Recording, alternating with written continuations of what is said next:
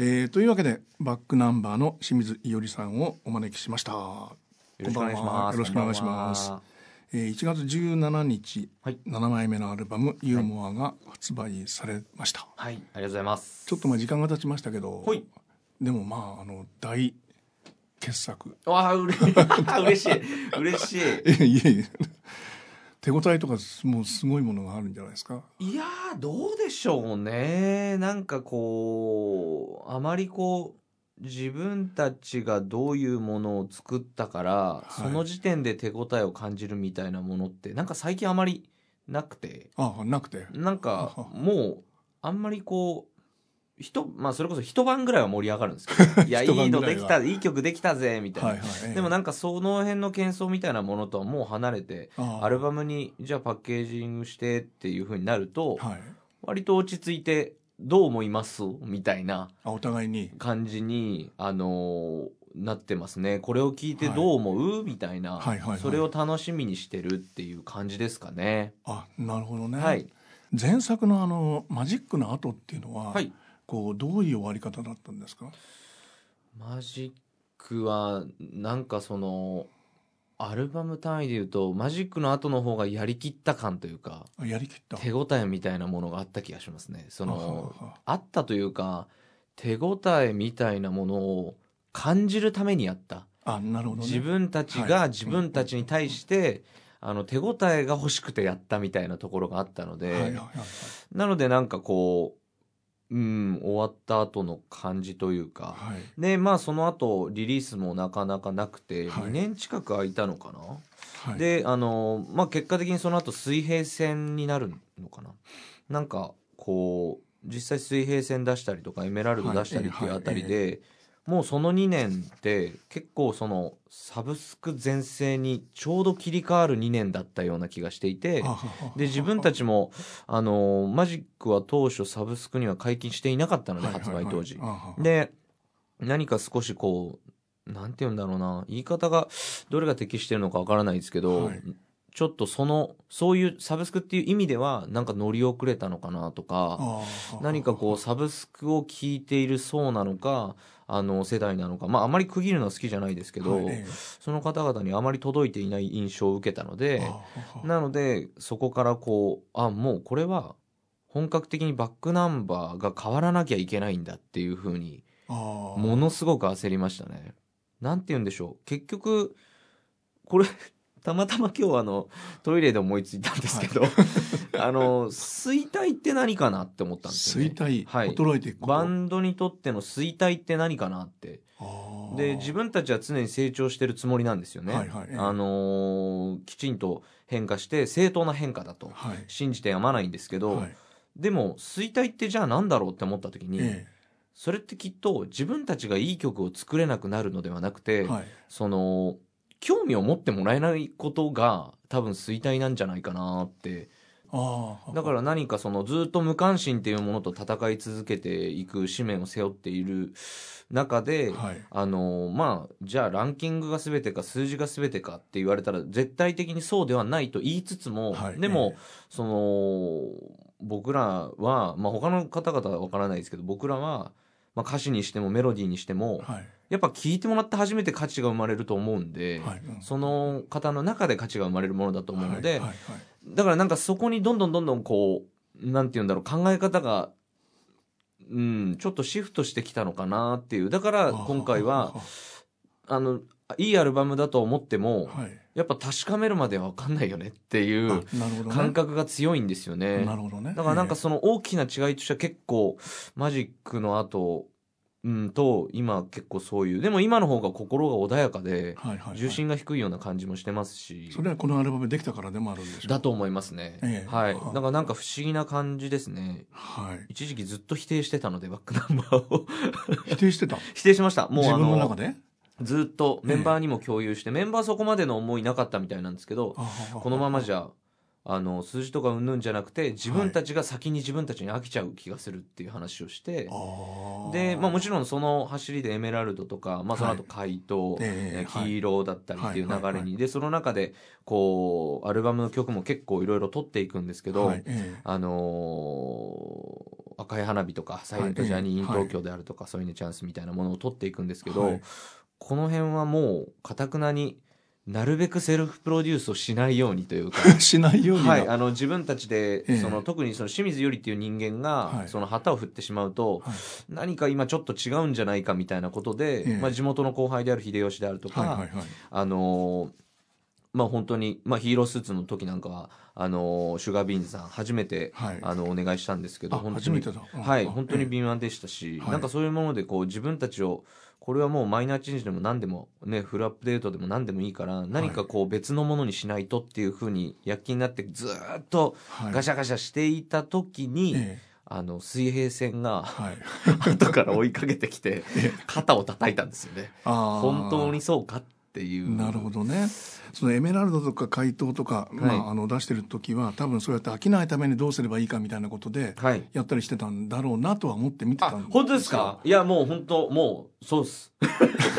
本当その通り水平線が出た時に、ああ抜けたと思って拍手した。そおー 嬉しい。う でこのアルバムのあのタイトルのこの「ユーモア」っていうのは、はい。これはいつ頃決めたんですか？これ結構前ですね。多分3年か2年多分2年以上は間違いなく前ですね。ああそそんなに前だ。はい。あのでも間違いなくやっぱ絶対的にコロナっていうものがあって、えええ。でうんなんかこう何かなんて言うんでしょうね冷や水をかけられたっていう表現よりもひっぱたかれたなんか頬を叩かれたみたいえな はいはいええ。本当にこのままでいいと思うのかみたいな、はいまあ多分さっきの言ってたようなその本当にこのままでいいのかっていうのとはまたちょっと違う質の違う話だと思うんですけど、あはいはいなんか不思議とこう人間としてもそうだし、うん、人生としてはい。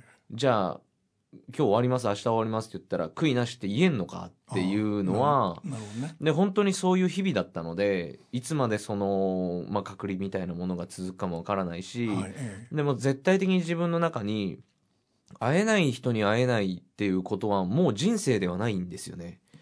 えなので、ええ。こうじゃあその感覚があるのにもかかわらずたくさん後回しにして、はいあのいつか優しくなれたらいいいつか楽しむために今は眉間にしわ寄せて喉閉めて歌うんだみたいな、はいでもそうじゃないんじゃないかっていう、はいじゃあ楽しむ努力って何？っていうふうに思った時に、あじゃあ俺にはもう圧倒的にユーモアが足りないんだ。って思ってあで2人にあの共有して。これはい。やっぱこれダメだと思うんだよねこのままじゃっていう。だからアルバムタイトルも含めてもうこれはもうこのフェーズのテーマにしていきたいんだって話をしてで2人もあの了解してくれていやでも本当そうだねっていうふうに言ってくれて。はい。でもあのアルバムの1曲目の「秘密のキス」はですねはい。ユーモアありますもんねこれもあのアルバムの 最後に書いたんですよね。これ。はい。もう完全に一番最後に書いてえあのこの「ユーモア」っていうバックナンバーえのはい。7枚目のアルバムにとってはい。まだ語れてないバックナンバー。これ1枚でバックナンバーってええ。言っねあのここれ1枚でバックナンバーですどうぞっていうふうにやらなきゃいけないのにはい。まだやってないことあるんじゃないっていうふうに それをあのせわしなく詰め込んだみたいな感じになはいなりましたね。じゃああの2人だけのオープニングテーマでありますようにっていうのはもうそういうアルバムの1曲目ぐらいになるだろうみたいな気分もあって書いてるんですかねそうですね。なんかこう「ヒーロースーツ」って曲を書いた時に、はいこれ1曲目だなって思ったんですよね。ヒーロースーツ1曲目。ヒーロースーツ1曲目だなって思ったんですよ。だけどあのー秘密のキスが出来上がった時に、はい。ああこっちかってなったんですよ。そうでしょうね。すごく難しかったんですけど。あー難しかった。はい。なんかこう、うん、明らかにやっぱ違ったものからスタートしたいっていうフェーズがずっと長かったので、はい。先ほど言ったような。なるほどね。なるほど。ええ。なだけどなんかこう自分たちで自分たちなりのベタみたいなところに、はい。あの木を照らわずにあのやることを恐れちゃいけないんじゃないかっていうのが、まあもう最後の方はそういうテンションだったので、はい、いろんな曲作りでいろいろ教えてもらって最後はもうそういうテンションだったのでそれはもう水平線があったりそうですね。があったりしたからだ。もうまさにその通りですね。なので、あのーこれはでも歌詞も特にこう1曲目って考えずにでも最後まで書いて。はい。でもこれが一番本人の願ってることだろうなって こっからがここは物語の終わりではなくてってはいうはい。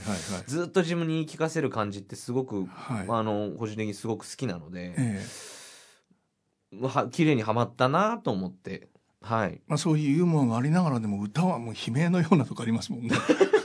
結構高かったりとか。高かったんですね、はい。ええこの「ILOVEYOU」はでもはい。これはでもあの全然アルバムっていうというのない流れで書いてるわけでしょ？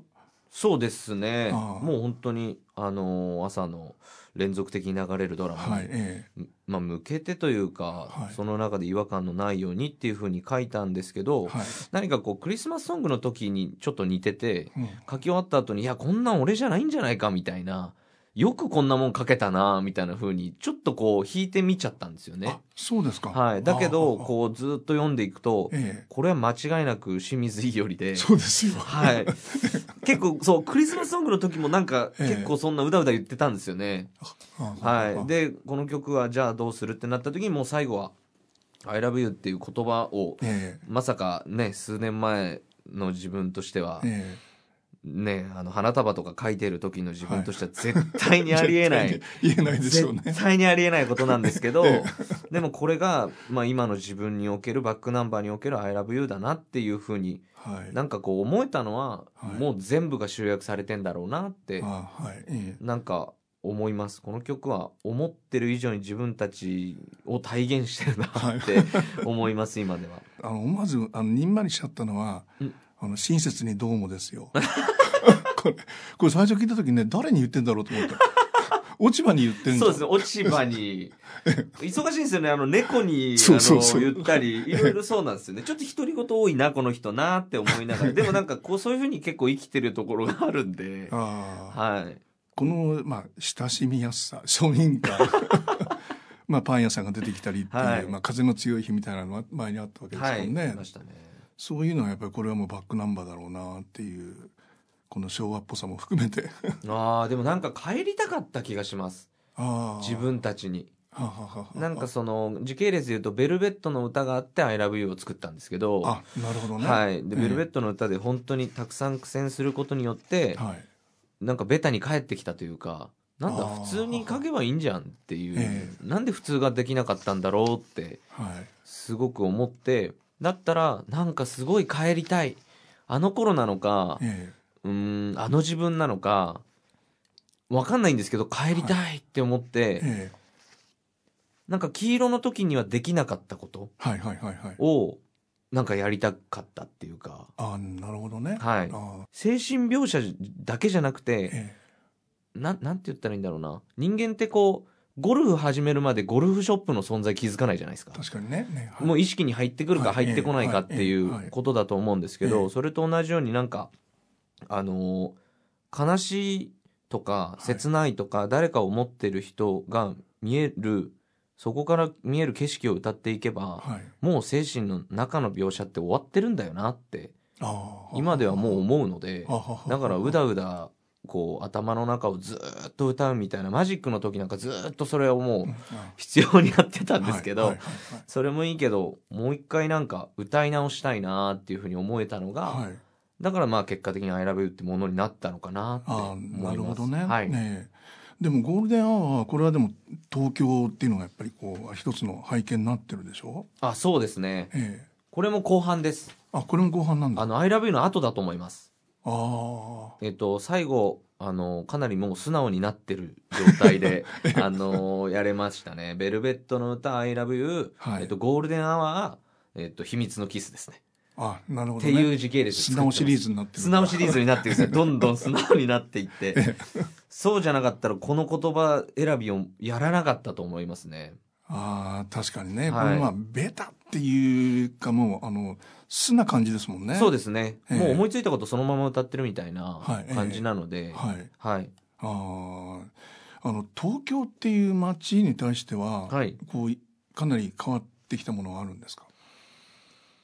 そうですね。でもなんかもう十分その落ち着ける場所でもあるんですけど、はいえ。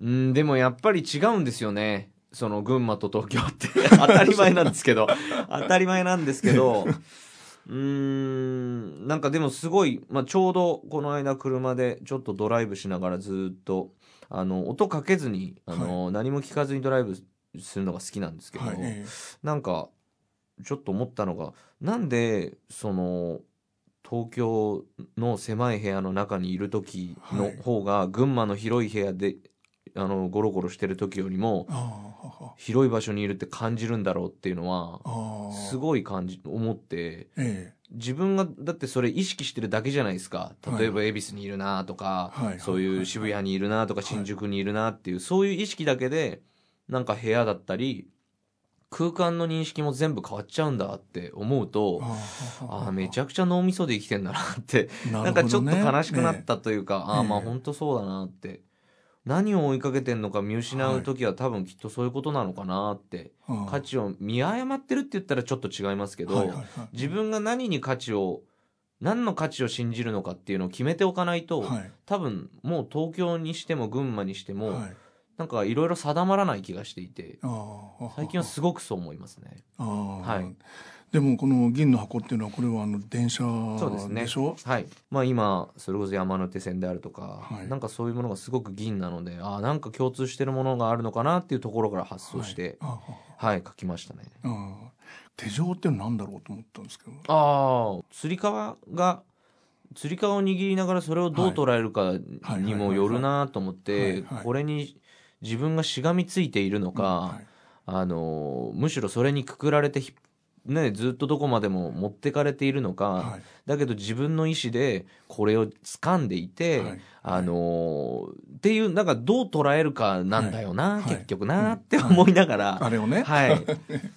なかなかこうポジティブに変えら考えられないけど、ではい。もそういうふうに捉えられたら、はいちゃんと人生を自分のものにできるような気がして、はいはいはい。なのでこれを書き、書きながら、2、3回あのバスにも乗ってええ、あの、改めてババスとかその電車に乗ってみてっていうのを、なんかそういう考えで乗ると、まあ普段も乗るんですけど、はいはい。バスは特に。ええはい。なんかその、あ、そっか、本当に、もう昔から言われてる通り、本当人生は捉え方次第なんだなって、まあ、あの、うん。サイレントジャーニーでも歌ってますけど、歌っちゃったけど。本当になんかそれが、あ、本当そうだなって、なんか自分の歌った歌に、あの、本当そうだななんて言ってる場合じゃないんですけど、でもなんか本当、なんか今のこのアルバムの中に、はい。今の自分もいるんだなってええ。思います、すごく。なるほどね。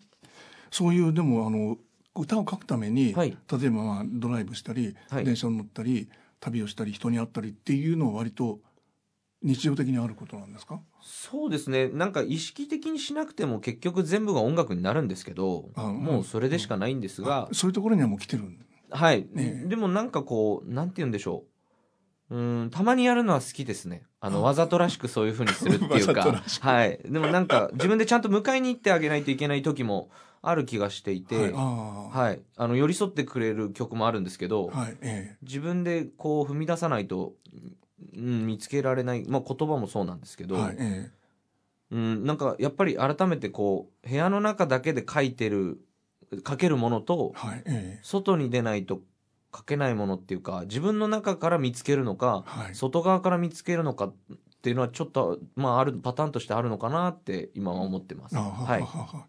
黄色はでもそういう意味では部屋の中にいながら街中の人のこと書いてるんじゃないですか？ああでもそうですねものすごい頭使ってると思いますこの歌は。ね。頭の中だそう、けで、ええ これはい。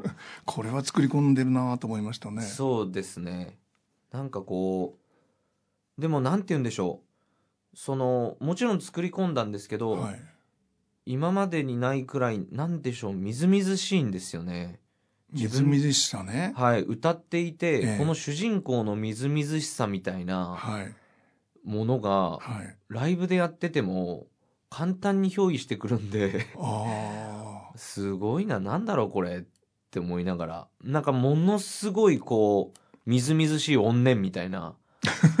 ちょっと。男とも女ともつかない、ともつかないなんかこう、ええ。でもこれはあるどなんて言うんだろうこう性別問わずある気持ちはい。なんですよね、ええでもそれってずっと歌ってきたはずだし、はい。はい。はい。あのまあ自分が結局人のせいにするためにっていうか自分っていう自意識みたいなプライドをこう捨てるために女性目線でやったりとかそういうところから始まってますけどなんかこれに関してはすごくうんす素直にっていうかなんか不思議なみずみずしさが出たので、不思議なみずみずしさね。はい、でも明らかに怨念なんですよね、うん。この怨念は,、はいはいはいはい。でもまあ昔それこそ「その幸せ」って曲とか、はいはいええ。ああいうものに宿ってる怨念とはまた違うし、はいはいはい。赤い花火って曲もありますけど、そこの怨念ともちょっと違うんで、ね。えこの子のみずみずしさは何なんだろうなって思いながら、自分でもちょっとよく分かってないんですよね。あの相手の幸せをこう願えないみたいなことっていうのは今の歌ってたんでしょうけどそも、うですね。でもこれはそうじゃないそこまで言ってないですもんね。そうですね。でそれちゃんとガラスの蓋っていうのがね 本当っすよね。こ。れガラスの蓋っていうのがいいなと思ったんですよ。ガラスじゃないといけないんでしょうねきっと。ガラス見ておきたいと思うんで、ええ。多分透明じゃなかったら、ええ。でしかもキラキラしていてほしいし、割れるかもしれないし。そうですね、ええ。なだったんだと思いますね。最初思いついた時やだ恥ずかしいってちょっと思ったんですよ。えなんかちょっとガラスのあ蓋を 今はガラスの蓋を閉めそんなそんなことあんたみたいな。俺歌うのか？みたいなことででも結局この言葉に全部呼ばれたっていうか。なるほどね。感じは一番最初にあのハマったのはこれでした。今はガラスの蓋を閉めてっていうのだけハマったんであだったら最初に歌歌わせてあげようと思って、ド頭に入れましたねなるほどね、は今までだったらガラスの蓋は閉めないですもんね。閉めないっすね。ガラスの蓋が出てこないですよね。出てこないですよね。見つけてないっすね。ね扉なんなんかの扉だったりするかもしれそうないし、ですね。ちょっと重厚感がちょっと重い、はい。重いな重いな、ええ。木目調だなみたいな感じだったんですけど、はいはいはい。それがなんかちゃんとガラスの蓋って出てきたんで。でもまあ閉められた中にはですね相手に対しての恨みがあったりするっていう。そうですね。そういうでもなんか軽やかになりたいんですっていうのを小林さんに伝えてあはいはい。なんかええ重いバラードのパターンもあったんですけど、はあはあそのパターンをバンドで一回やってこっちじゃない気がするんですっていうのもあのお聞かせして、あああ確かにねっていうのをいただいて、できるだけその重心がっていうか軽やかに聞きたいです、これっていうのでこうなりましたね。だから余計に、ね余計に多分みずみずしさが出てるんだと思いますねはいそういう意味ではラブソングまあラブソングのバックナンバーっていうふうにずっと言われてましたけども、はいラブソングのそのまあ描き方はやっぱり変わってきてるんだろうなと思いますよね。ああそうですねそれは感じますね、ええ黄色の中にはまああの花束みたいなカップルないですもんね。そうですね出てこないですもんね。はい。でもなんかこう、なんて言うんだろうな。なんか女性がどうこうっていうことでもないのかもしれないですけど、あその僕が生きてきた中での、その、なんて言うんだろう、出会ってきた人、もう本当に魅力的な方々、もちろん男性、はい。女性含めてなんですけど、はい。なんかその中で培った拙いその女性感みたいなものを、やっぱ、なんて言うんだろうな、こう、その中に宿る怨念みたいなものがすごく俺は魅力的に感じていて、なんかそのただ美しいとか、はい。そのただ優しいとか、はそういうことではなくてまあ単純にそのなんて言うんだろうな。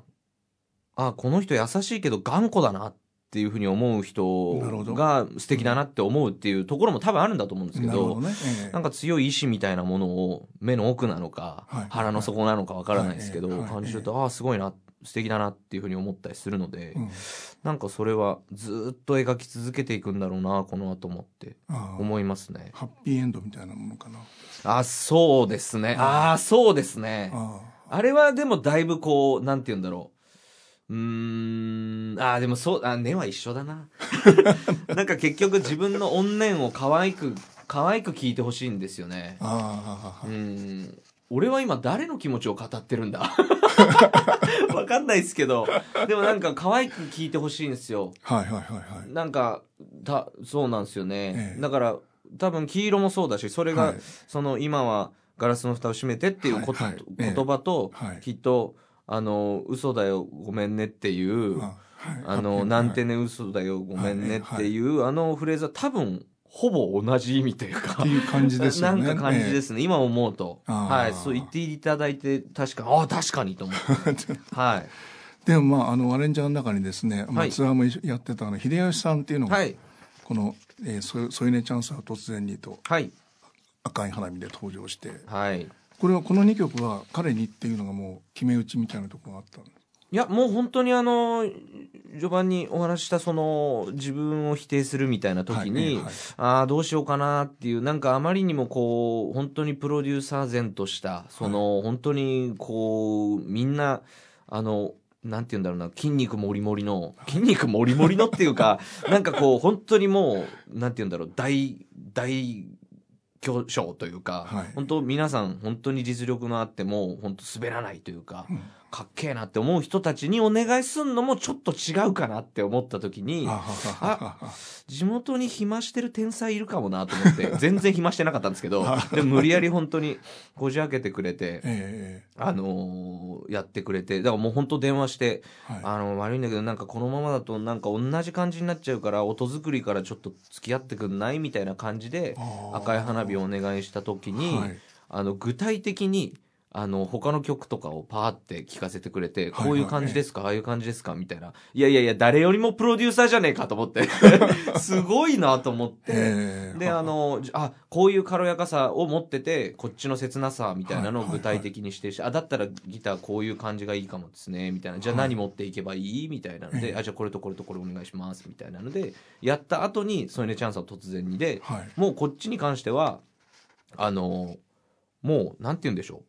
ぜ、全部、や、一旦作り終わったんだけど、一回はい。作り直してくんないっていう話をして、ええ。上物のギターとかドラムとかも全部解剖してもらって、ええ。もう一回、あの、作り直してもらって、ええ。よりせわしなく、はい。よりコミカルに、はい。えうん、ハードなんだけど、でもちゃんとポップにしてくれて、だから、あ、本当あ、すごいな、お願いしてよかったってうん。思いました。あのまあ彼はでもずいぶん前から、まあはいもちろん群馬時代から、はい。まああの尊敬してたっていう話はステージされてましたけども、はい。もう相当の付き合いになるんでしょ？もう、えっ、と、2004年にバックナンバーを、えっ、と、始めた多分そのライブとか見てるんですよね。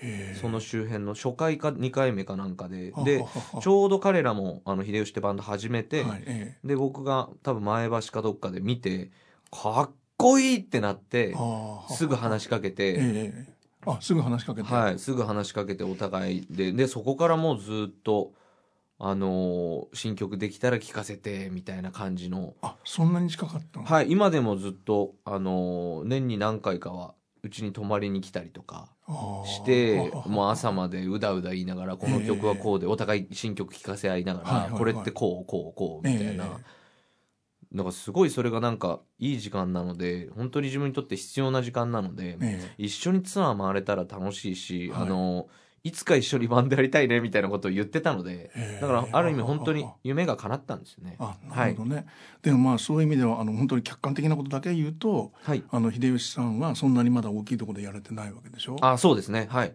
でまあ彼はそういう大きなステージではい。バックナンバーと一緒に、はい。まあ、ライブパフォーマンスして、はい。彼はどう思ったんでしょうね？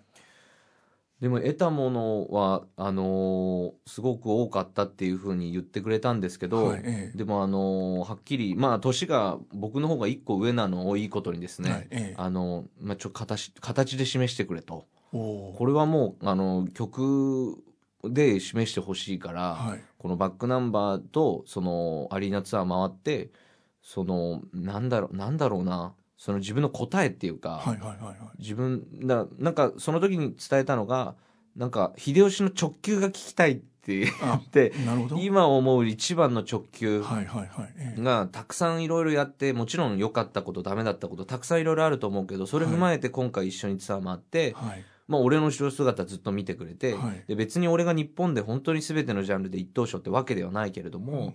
でも、あの、一応は最高峰のことをやっているつもりだから、その中で感じたこととか全部、もうあの、ぶつけてみたもの、ぶつけたものを、あの、聞かせてくれて、その分俺も絶対いいもの聞かすからみたいな話したら、あの、俺がに1、2曲書く前に、え8曲ぐらい書いてきて、それがすげえ良くて、あ、はいなんか、あ、やっぱすごいね、みたいな。普通に、あ、やっぱすごいなね、あ、あ、やっぱできるよね、やっぱね、みたいえな。すごい、まあ僕が思うですけど、はい。僕が思う秀吉が、あ、ピンと自分で合わせてきて、えちゃんまあこの、あの、え今日、今日お話ししてるその、えっと、衰退だどうのこうのって、はいはいあの、そういう考え方のが、うんちょっと端っこに自分の中にはあるので、えはいええ。なんか、これは、あの、ちゃんと奇跡というか、はい。あの自分で奇跡を作れる人なんじゃないかなって改めて思って。まあ遅かれ早かれちゃんと、うん、もう説明不要の人にはなってくれるなっていうふうに思ってもう今では安心してるので、なるほどね、はい。まあ、今あの上げ足取るようですけども、はい。あの最高峰っていう、まあ、言葉使われましたけども、はい。すいません。ちょっと言い過ぎたかなあいや言い過ぎてないあ大丈夫ですか？すいません。言い過ぎてないんですけど。あでもそういうふうにこう自分であの家まあ妙な言い方ですけど、はい。何気なくでもさそういう言葉が出るようになってるんだなああすはい。それはでも素晴らしいことですよ。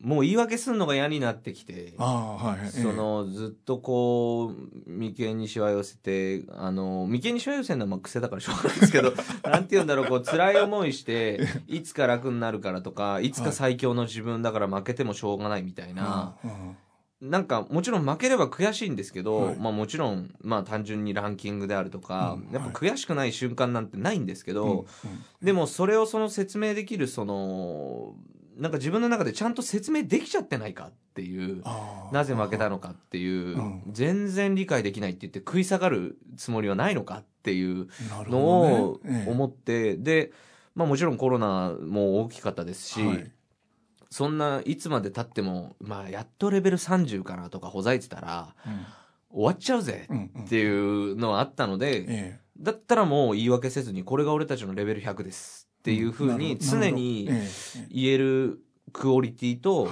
ライブ。はいはい。あとはまあ人っすかね。なんか、もちろん和也もそうだし久しもそうだし、はい。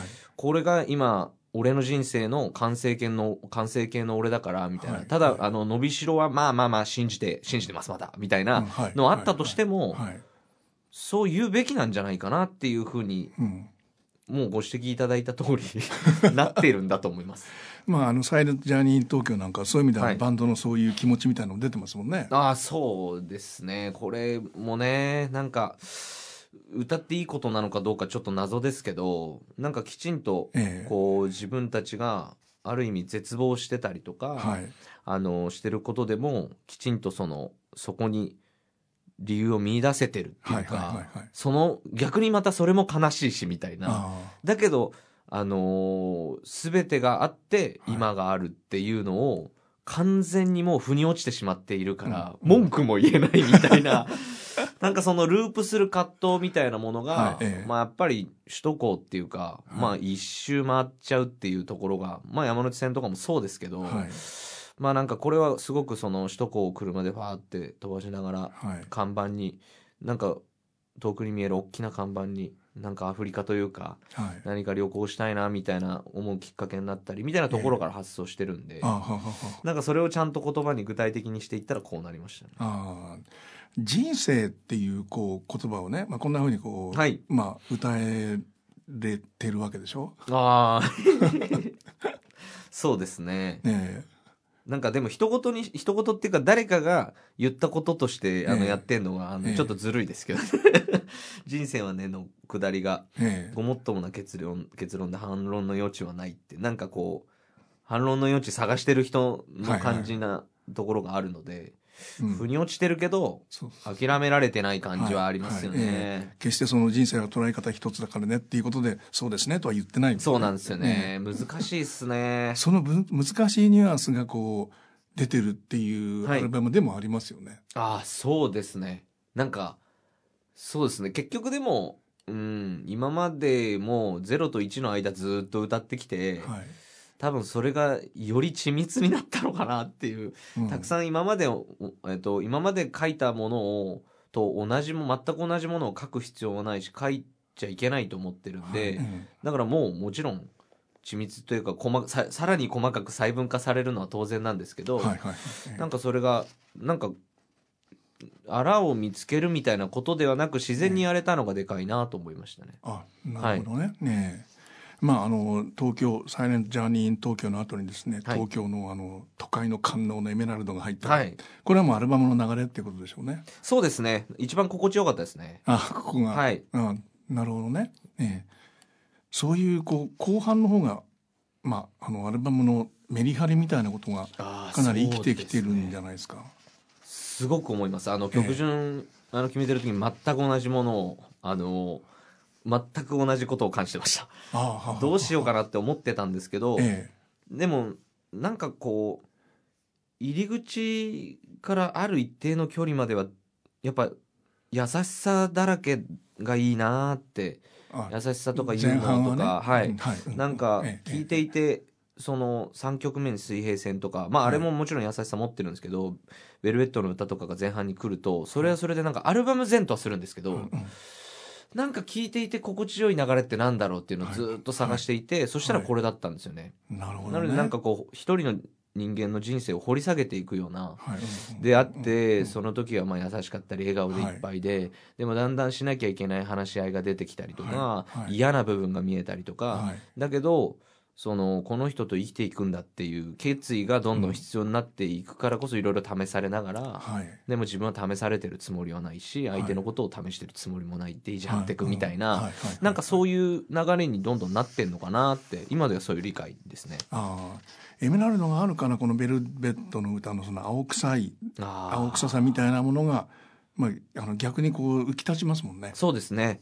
なんか、それは本当に感じます。なんかもっと前半にね、入れてあげたかったんですけど、ベルベットの歌。いやー。だけど、ここがええ。ハマったんですよね。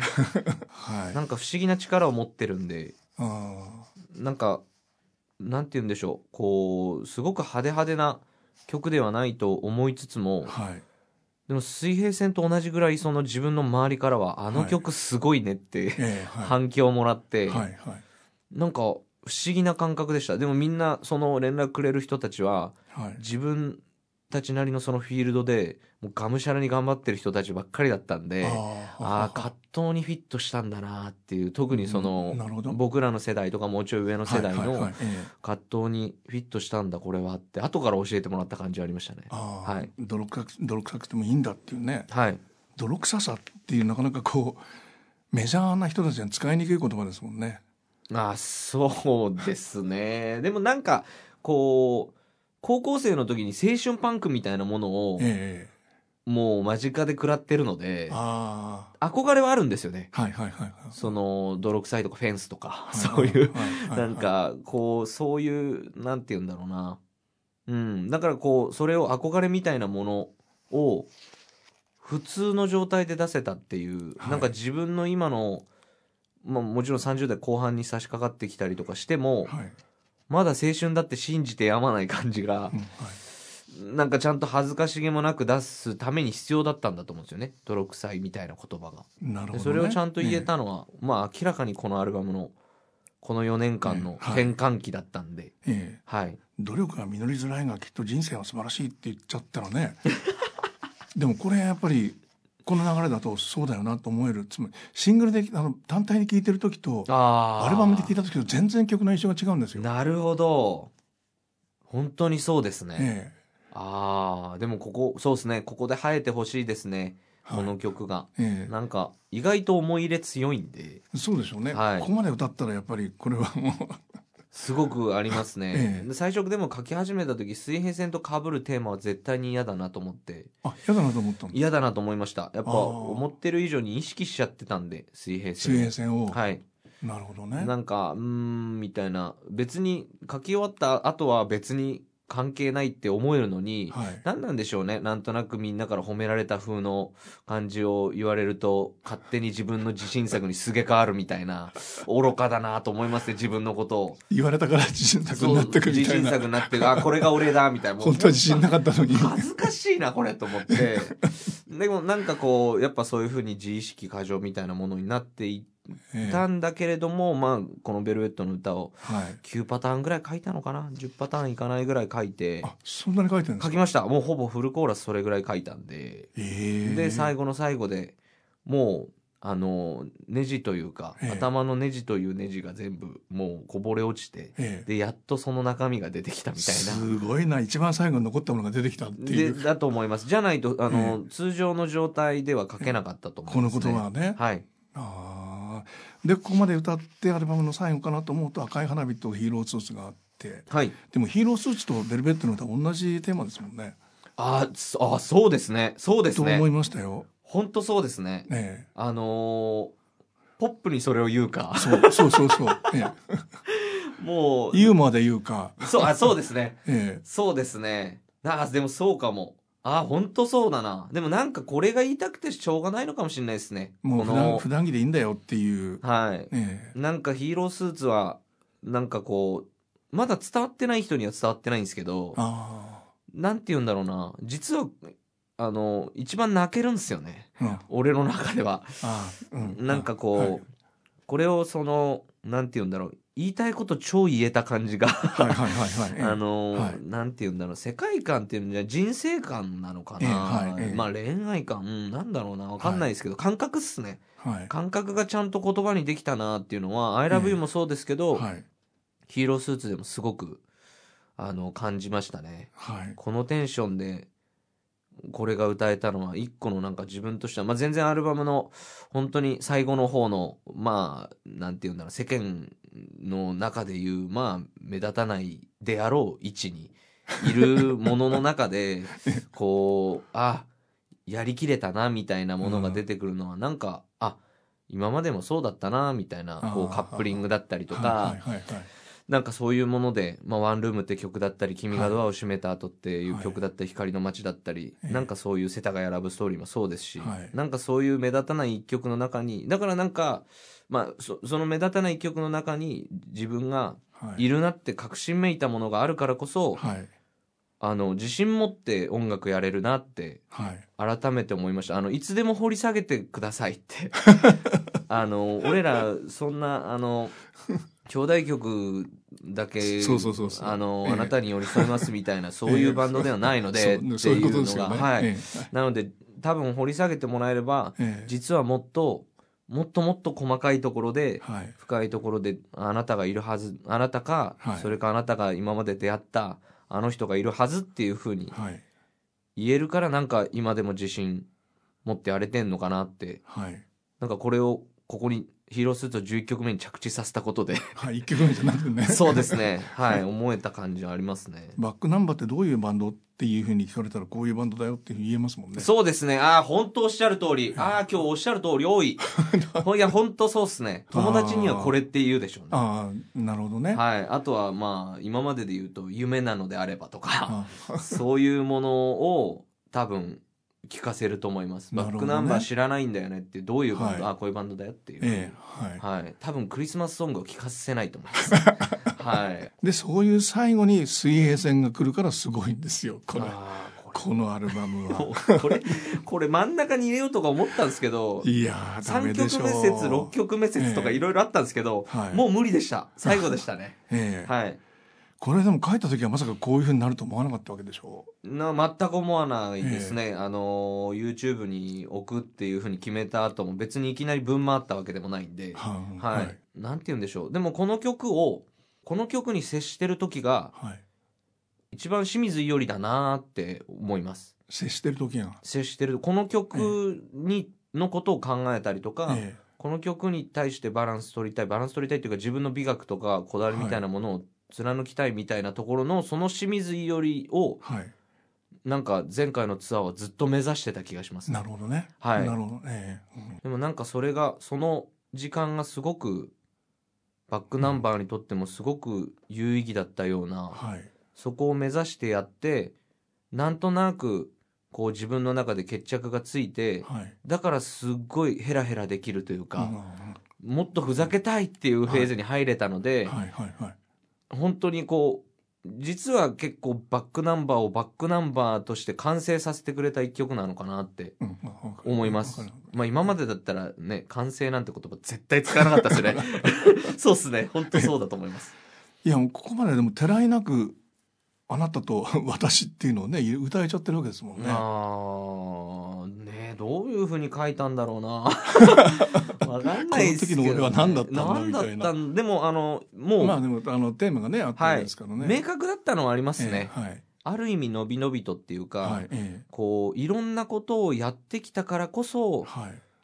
なんかこれが書けたんだろうなってうん思います、なんか最初からメンバー3人の感覚だけで俺たちの感覚が最高素晴らしいんだからっていうふうにやってたら、はい。絶対にたどり着けなかったのでね、えチームで音楽をやったりとか、あの出会ってきた人たちをがっかりさせたくないよねとか、まあ、あとはやっぱファンクラブのワンルームっていう存在、まあもちろんその中に、あの一人一人の人生があってドラマがあってっていうことをより想像するようになったっていうことも大きいと思うんですよね。あなたって言ってるわけですからね。はい、これは正直あの他の曲以上にあ完全にこれ書かせてもらったやつだなって思います、はい、だからあんまりこう、ね。自分で書いてこの曲書いたからすごいよねみたいな感じはないので、うん。人から褒められると俺もあれいいよねみたいな。いい感じだよねはいみたいな。もうあのええよくできてるよくできてるよこれみたいはいなはいはいはい。感じに。でもなんか書き終わって出す時にサビがまっすぐ伝わると思ってなかったですあそうなんだ。はい。かけらってどれとか、はいはいはい。上げ足取られるかなとか、なんかちょっとこう、わかんない、ふわっとしちゃうかってええ思ったんですけど、まあ、なめんなって話でしたねうん。その、リスナーなめんなって話でした。はい、あそうでしょうね。あ、すげえと思って、え俺が思ってる以上のことをきちんと、はい。なんて言うんだろうな、ちゃんとこう自分で向き合っているから、これを受け止めてもらえたのかなっていう、うんそういうのは思いましたね。そうでしょうね。はい。うん。それであなたって言ってるから、あ、俺のこと、あ、俺もそこにいるっていうふうに思えたのかもしれないですね、みんな。あんまりそうですねなんかこの視点って実はその聞いてる人に対して歌うみたいなことって実はあんまり得意ではなかったですね、でもなんか実はヒーロースーツの途中からもそういう仕組みになってたはいっていうかなんかそれがすごいこの1112はええ。ヒーロースーツ水平線っていうのははい。意外と自分の中でもすごいハマっていてはい。もちろん音楽的な話だけをすればなんか水平線入り込めんのかなとかなんかすごい落差がすごくないみたいなことになるんですけど落差がいいっていうのはありますからね。そうですね。で、ええ。あとやっぱバックナンバーっていうバンドの器っていうとなんかちょっと、なんかいい言い方すぎますけど、はいバックナンバーってバンドを信じられるようになったんだと思うんですよね。あ自分たちが？はい。なるほどねその、まあ包容力があるかどうかはちょっとわかんないですけど、なんて言うんでしょう。まあ、俺個人とか自分の持ってる器みたいなはいものをずっとおちょこの裏って呼んできたんですけど、チョコの裏おちょこの裏だなっていうふうに思ったんですけど ずーっと思ってやってきたんですが、でもなんかバックナンバーって実は懐が深いのかなってえなんかちゃんちゃんと言ったっていうかえはい。謙遜しなくなったっていうか無駄だってうん。思ったんですよね。あ意味ねえわってむしろ、あの全力で応援してくれてたり、はい。支えてくれてる人たちに失礼だなって、うん。あわかる。うん。はい、なんかそれは感覚として、だからなんかこの料料理人があのすごいあの美味しいですねって言われた時に、うん。ありがとうございますっていうのすごい好きなんですよ。うん。だけど今までっていい曲ですねって言われると、いやまたまたとか、その場のノリでなんとなく濁したりとかしてきたこともあったんですけど、でももういいじゃんって、うん。俺らもファンだよっていう、あいいですね。なんか感じがあるので、ええ。そこは信じられてるのかなって思います。なるほどね。でドームツアーがあるわけですね。これやるんでしょそうですね。もうこれは全部やりたいかなって。あのはしょれる曲がないんですよね、はい。うんいいじゃないですか全曲。ねなんかそれはすごく思うので、はい。でもなんかこうドームは今までそのなんて言うんでしょう。こうまあ今までっていうかい一度そのドームツアーをやった時に、はい。まあ、チェックの「ワンピースって曲をやった時かなもう具体的には。はいわーって静まり返って人がたくさんいるはずなのに、えでも一人でポツンと歌ってるような部屋でなんかこの曲を作った時の感覚みたいなものに一番近いなって思ったんですよね。あうん。だからなんかこう、うん。そのなんて言うんだろうなあとこう見ていてきっとこのライブだったら、うん。あのあーバックナンバーのやったライブの規模すごかったねとかそういう感想にはならないで済むんじゃないかなっていう手応えがあったので、うん、ドームなのに、はい。こんなにその静かにお客さんお客さんが聞いてるっていう、はい。ライブは今まで見たことないと思いましたもんね前回も、なんかあの感じがえなんか自信を持ってもう一回狙ってできるようになってるんじゃないかなっていう、ね。はい。ええ。なんかこういやらしいところを狙うとか、いおしゃれに着飾るとかでは全くないんですけど、はいうんでもなんか私服の自分たちで上がれる。まあ実際は衣装着ますが。はいちゃんとあのいいいい感じのあれ状態で、はい。あの息も望みますが、はい。うん、でもなんか普段着の自分たちっていうなんか本当に首のねあの伸びた T シャツと首の伸びたはい。T シャツとデニムで 上がれるんじゃないかなって思うのであまり怯えがないんですよね。なるほどね。はい、多分緊張はしますけど、はい、うん。はい。まあ緊張はいつもししてるでしょずっとうからね。ずっとしちゃいます。ええ。でも誰も見たことがないドームコンサートになるかもしれません。あそうしたいです。はい。ありがとうございました。ありがとうございます。